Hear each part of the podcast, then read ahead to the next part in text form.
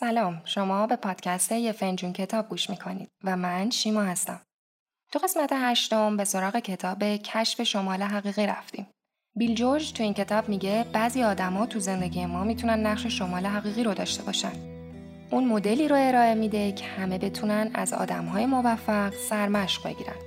مفهومی به اسم شمال حقیقی رو به خاطر همین بیان کرده.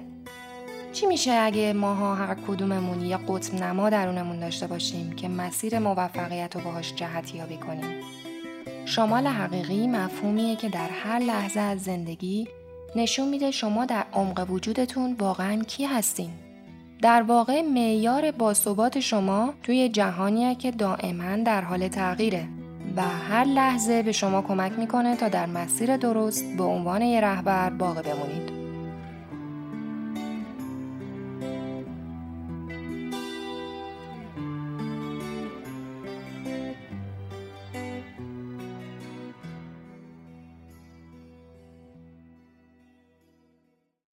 تیکایی از این کتاب رو بشنویم. این کتاب شامل 6 قدم ساده برای کشف شمال حقیقی یا فرمول های ساده دیگه نیست. اتفاقا روی کردی کاملا متضاد داره. کشف شمال حقیقی نیازمند یادگیری و تعهدی به اندازه طول عمر شماست. سختترین آدمی که باید تو این زندگی هدایت کنیم خودمونیم. هر کدوممون باید یاد بگیریم که بیشتر خودمون باشیم تا اینکه تلاش کنیم شبیه یکی دیگه بشیم. دنیا ممکنه انتظاراتی از شما داشته باشه که کاملا با انتظارات خودتون متفاوت باشه. همونطور که در دنیای اطرافتون محک زده میشین، لازمه که تو آینه به خودتون نگاه کنید و کسی که می‌بینید و اون زندگی رو که هدایت می‌کنین تحسین کنید.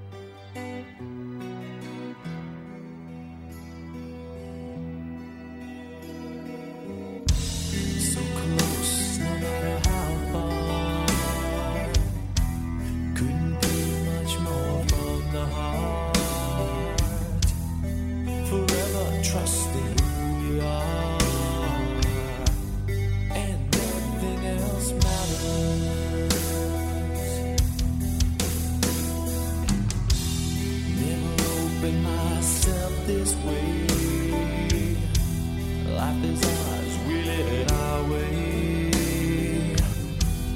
These words I don't just say, and nothing else matters. Trust I seek and I find in you. Every day for us something new. Open my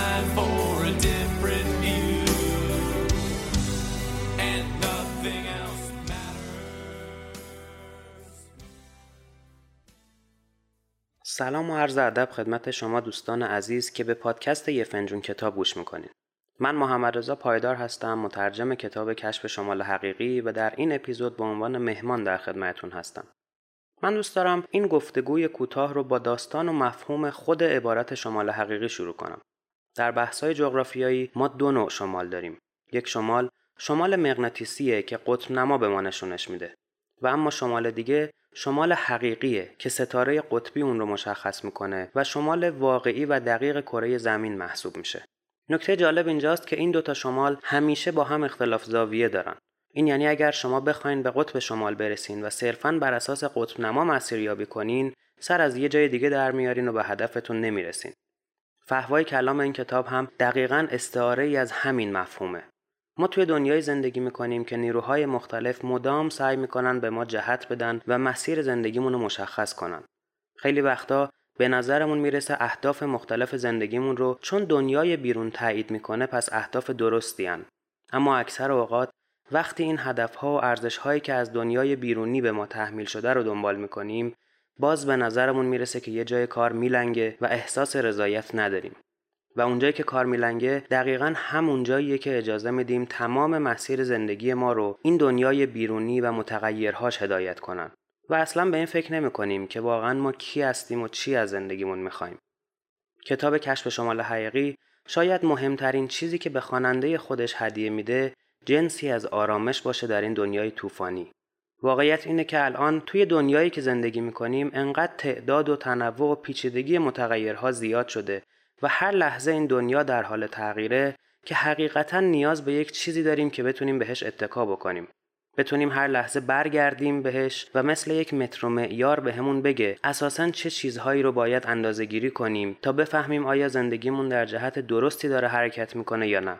اینجاست که نیاز به یک قطب درونی داریم تا بتونیم دائما بهش نگاه کنیم و بر اساس اون کل مسیر زندگیمون رو بازبینی کنیم. و دقیقا جذابیت این کتاب اینه که یک نسخه واحد برای همه انسان ها نداره و هر کسی فقط و فقط خودش می‌تونه یک قطب نمای منحصر به فرد برای رسیدن به شمال حقیقی خلق کنه. این قطب نما که پایه و اساسش داستان زندگی و های سختی است که در زندگی داشتیم پنج بخش اصلی داره. خودآگاهی یا self-awareness در مرکزیت قطب نما. ارزش ها یا value های ما. نقطه طلایی یا sweet spot تیم حمایتگر یا support team و زندگی یکپارچه یا life integrity. کشف شمال حقیقی هم می‌تونه در دسته کتاب های توسعه فردی دسته‌بندی بشه و هم می‌تونه یک کتاب در حوزه رهبری با تمرکز بر رهبری اصیل یا authentic leadership باشه. من خودم به شخصه چندین بار این کتاب رو مطالعه کردم و بسیار ازش لذت بردم و همیشه دارم تلاش می‌کنم توی همه بخشای زندگیم اونو به کار بگیرم. امیدوارم شما هم اون رو مطالعه کنین و براتون مفید باشه. ممنونم که به صحبتهای من گوش کردین. شاد و سرمست باشید.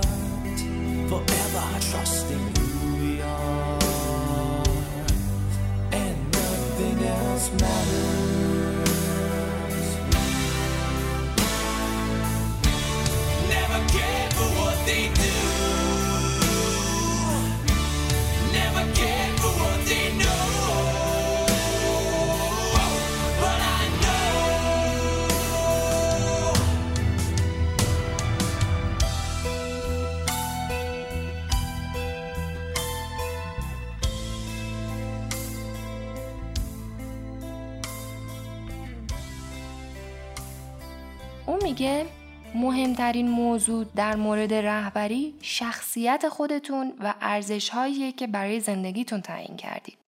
وقتی همه چی خوب پیش میره تحقق ارزش ها کار نسبتا ساده ایه.